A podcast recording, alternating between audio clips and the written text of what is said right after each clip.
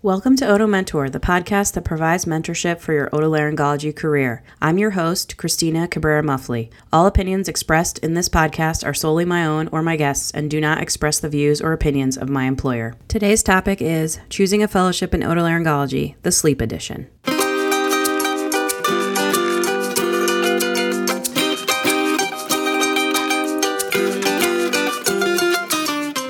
My guest today is Dr. Catherine Green. Catherine completed medical school at the Keck School of Medicine of the University of Southern California. She then came to the University of Colorado for her residency training. She returned to the University of California to complete a sleep fellowship and is double board certified in both otolaryngology and sleep. I had the pleasure of helping to train Catherine while she was a resident, and since she came back, she has returned the favor by teaching me more advanced sleep apnea surgical techniques. Catherine is the medical director of the University of Colorado Sleep Center and in her spare time is raising two adorable daughters with her husband, Brad. Welcome and thanks for being on the show, Catherine. I'm so glad to be here. Thank you for having me. So, I'm going to start by asking you let's go way back.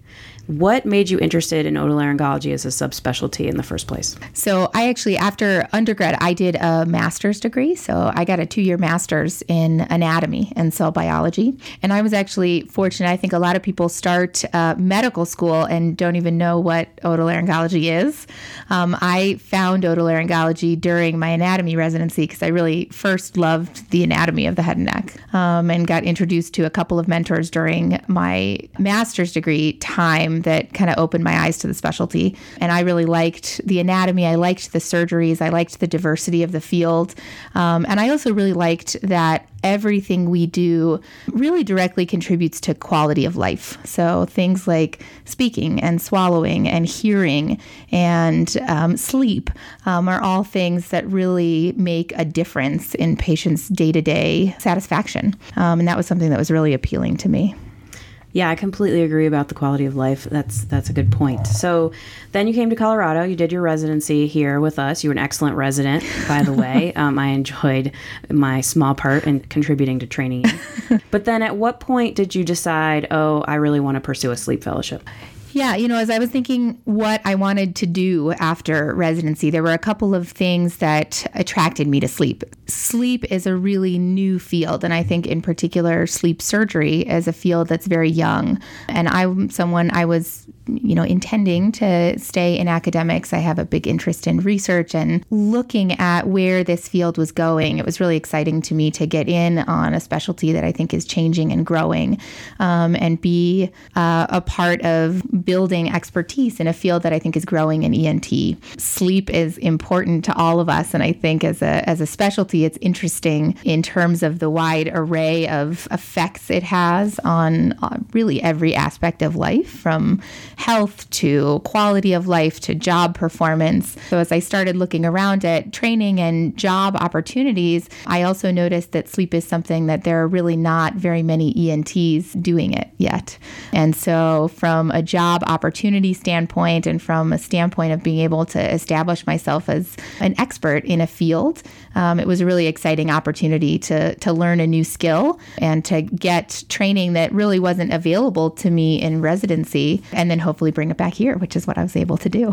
Yeah, you definitely brought it back here, Catherine. As I've mentioned in the intro, taught me several new procedures that are really helpful and have better outcomes than procedures I was doing before. So you decided you want to do sleep at what point in your residency did that become kind of the final decision and you started thinking about applications? Yeah, you know, I, I first uh, kind of found sleep and sleep surgery as a field probably not until about halfway through residency. And it was probably sometime in the middle of fourth year or so when I was really starting to look at, you know, w- what I was going to do after year five that kind of finalized that pathway. The sleep fellowships are on a slightly different cycle. And so I was ready to make that decision by the time sleep medicine applications came around. So tell me about that different cycle. What do you mean by that? Yeah, you know, all of the fellowships in ENT, I mean, as you know well, have slightly different application cycles. You know, there's kind of scattered uh, interview seasons. And sleep medicine is later than any of them because the sleep surgery and sleep medicine fellowship programs um, are all on a more typical uh, fellowship track for internal medicine subspecialties. And so the application process actually starts July of your fifth year And then interviews and the match were uh, later that fall. If I recall, it was sometime around November of fifth year. And so you're able to make that decision a little bit later. But, you know, there's that, it's about a nine month gap between the match and starting fellowship rather than I know some of our specialties are like a year and a half. That's interesting. So tell me more about this. Why is it on the medicine schedule? Is it because there's several different specialties that can apply? Yeah, so sleep uh, sleep fellowships are a little bit unique in that uh, it's one of the few fellowships, sleep medicine. So a- ACGME certified sleep medicine fellowships um, are one of the few types of fellowships that you can actually come at from different uh, residency backgrounds. So you are eligible to apply for a sleep medicine fellowship if you've been trained in internal medicine, family medicine, pediatrics, neurology, psychiatry ENT, and anesthesia. So there's actually a number of different pathways that can arrive at these fellowships. And it's a the sleep medicine fellowship is a one-year fellowship program that gets you board certification in sleep medicine. So, when you were looking around at fellowships, were there particular places that you wanted to go because they were more surgical? How does that work? Yeah, it's it's sort of a new thing because right, sleep surgery most I think actually almost all of the procedures that I do now in my practice didn't exist 10 years ago. And so it really sleep surgery is really a new field and there is no technical board certification per se in sleep surgery. So there are two different types of fellowships that you can do. There are non accredited training programs that give you training in just sleep surgery. And then there are there's the board certification in sleep medicine, which comes through doing an ACGME certified and accredited fellowship in sleep medicine. There are a number of programs uh, in the country that you can get board certified in sleep medicine. So if you've had good training during your residency in sleep surgery and you say, I know how to do all that stuff, but I want to be able to read sleep studies, you could technically go do any of those There are only about seven programs in the country that have a board certified or an ACGME board certified fellowship in sleep medicine that will allow you to sit for the sleep boards, that also have an ENT or a sleep surgeon that is involved pretty closely with the fellowship that allows you to do sort of a hybrid training. I did my fellowship at the University of Southern California and was technically a sleep medicine fellow for the year. I joined the pulmonary department, so I was officially a pulmonologist for a year. But they were able to be flexible with my training and my desires, and so I was able to spend a significant portion of my time also in the OR and in clinic on the ENT side of things with one of the nation's experts in sleep surgery. There are some programs that, like mine, will allow you to kind of combine those experiences into one year and do a hybrid fellowship. There are other programs that will um, require that you do the full one year in sleep medicine to get your your ACGME certification, and then offer a second year where you could stay on and do additional sleep surgical training. So tell me about the history of board certification because I, I think I recall that a couple of years ago uh, you could be grandfathered in to be to sit for the sleep boards within otolaryngology, uh, but you can't do that anymore.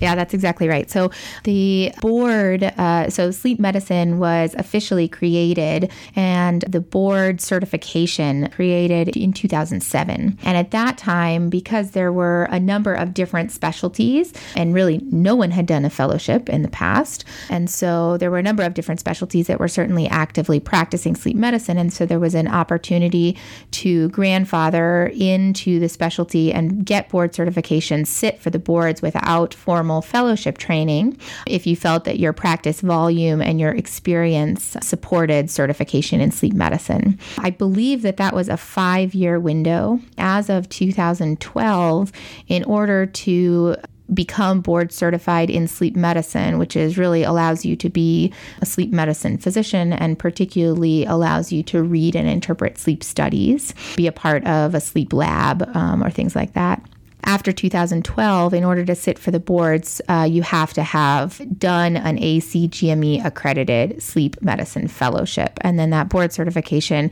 is on an every other year cycle. So the testing is offered every other year.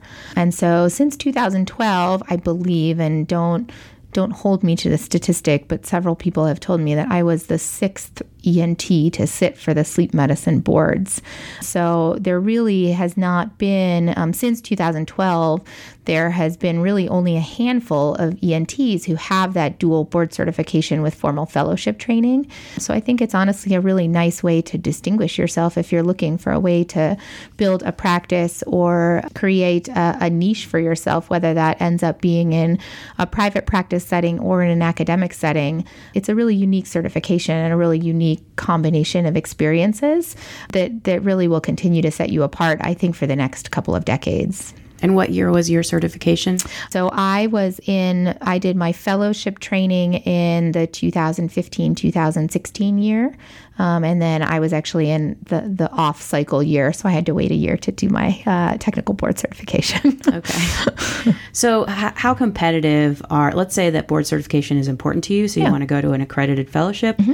How competitive is that? You know, the good news is is that uh, m- most ENT residents have gone through the most competitive part of their training. So, you know, ENT residents for the most part are uh, pretty stellar applicants. If you've made it into an ENT residency, you've been doing something right. You know, sleep medicine is a specialty that I think because of all of the different pathways that come through, my experience personally and the experience that, you know, of other people that I've talked to who have applied and gone through sleep medicine fellowships from ENT um, is that, you know, as ENTs, we're going to be very competitive applicants overall, just because of, you know, frankly, we've gone through longer residencies than some of the other uh, training programs. So we are higher in postgraduate year. And, uh, you know, it's a competitive specialty to begin with. So I think that in general, the average board scores and the average test scores for ENTs are going to make you a very competitive and favorable candidate for these fellowship trainings. You know, what I've found in general is you have to remember you're interviewing with pulmonologists. And so there are definitely people who um, believe more strongly in sleep surgery and believe less strongly in sleep surgery. But, you know, from a competitive standpoint, I think that I would be surprised if an ENT that is interested in sleep medicine and sleep surgery wasn't able to match in a great program that would give them good training. So, tell me about your experience when you were a fellow. What did you like the most about that experience? Yeah, as I said, it's a very different, uh, different year. Uh, so the the fellowship that I did was a one year program. As I said, there are some that are two years. You know, sleep medicine is a very different schedule than ENT. So you know, it's a nine to five job with no weekends and no no nights. So it was definitely a nice year after finishing up a five year residency. Um, I think it's one of the things that really makes it possible to create this hybrid type of training program for those that are really interested because it's very possible to meet your ACGME requirements and still be able to have time in your week to spend in the operating room or to work on research or to spend an extra half day in ENT clinic because you know you're motivated to to work hard. But it was a great year. I learned a ton. I think you know someone told me early on that you do fellowship for two reasons. Number one, because you love something and it's all you want to do, or number two, because you, it's something that you didn't learn about and that you want to capture expertise in that you don't have. And for me, it, it was both, uh, which I think is the you know the best of all worlds. You know, I had never looked at a sleep study tracing before day one of fellowship. And so, you know, it was a lot of new information. And I really felt like I was able to spend the year gathering new skills and new expertise. And I think for all of us who love learning, and I think it's hard to be in medicine if you don't love learning, uh, that was a really satisfying thing for me. I felt like I didn't spend a single day in fellowship not doing something that I hadn't done before. Yeah, and that's come in really handy when you came back because now our all of our residents are getting experience looking at tracings, which they didn't before when you were here. But now we have a lot more didactic exposure to those kinds of things, which is wonderful. Yeah. And I think that, you know, something that's interesting about being an ENT in sleep medicine is I know a lot of my, you know, the handful of colleagues that I know that have gone through programs and training that are similar to mine really have pretty varied practice patterns in terms of how much sleep sleep medicine they continue to do. I ended up and I am the medical director here of the sleep center, so I still do a lot of the primary side of sleep medicine, um, and I do still a lot of you know reading of sleep studies and interpreting and seeing primary sleep patients. Um, the the my co-fellow for the year, who was the only other ENT in the country that did a, a, fellowship the same year that I did, he has really an entirely sleep surgical practice. So he joined an academic department where there was already a lot of other sleep medicine physicians, and so he doesn't do a ton of the sleep medicine side of things. His practice is entirely sleep surgery, but I think that the background and the foundation in sleep medicine still helps to guide his his patient care every day. So, at what point did you start looking for jobs and how did you decide to come back here? I mean, other than the fact that it's the best program ever. Well, exactly. Other than the fact that it's fabulous and I, I wanted to come back here. Uh, so, it, it, I, I sort of looked around starting probably in the first third of the year of the fellowship. Um, you know, when I, when I left, when I graduated residency, I, I had already talked to the department about the fact that this was something that we didn't have currently and that if it was something of interest to, to the department, you know, know, it was something that would be good to grow our department. So that was kind of always in the background in terms of my uh, career plans. It was sort of interesting because, as I mentioned, my co fellow was also an ENT and he did not have any career plans when he started. So I was able to watch him go through um, pretty much a national job search and pick the academic program that he wanted to go back to. Because, as I said, in terms of job security, I don't think there is any fellowship that you could do that would give you uh, a more desirable job field right now than sleep surgery. His experience was that most academic departments in the country don't have one, and most are figuring out that they want one. And so I think from that standpoint, you can pick where you want to go and start looking around for jobs and marketing yourself. That's great. So, if you had to do it all again, would you pick the same fellowship? Without a doubt, yes. um, you know, I, I think when I applied, there were actually four fellowships in the country that really had that strong sleep surgery training as something that they offer. There are now seven, eight technically, if you would include here, which I think if someone was interested in being a fellow here, we could absolutely create the same hybrid experience. And that's really what it is. It's about finding a program that will create that for you. One of the benefits when I started at USC, and one of the reasons why USC was very desirable, in addition mainly to the, of course, expertise of Eric, who I trained with, is that they were a very new sleep medicine fellowship. So they were actually, I was the second year of fellows there, and they were very excited to be flexible with my schedule and allow me to really get every ounce of training and every ounce of experience that I wanted out of the program. And I know that there are going to be some programs in the country that are more, you know, ingrained, just like residency, right? They they have clinics and schedules and you know things that are very uniform.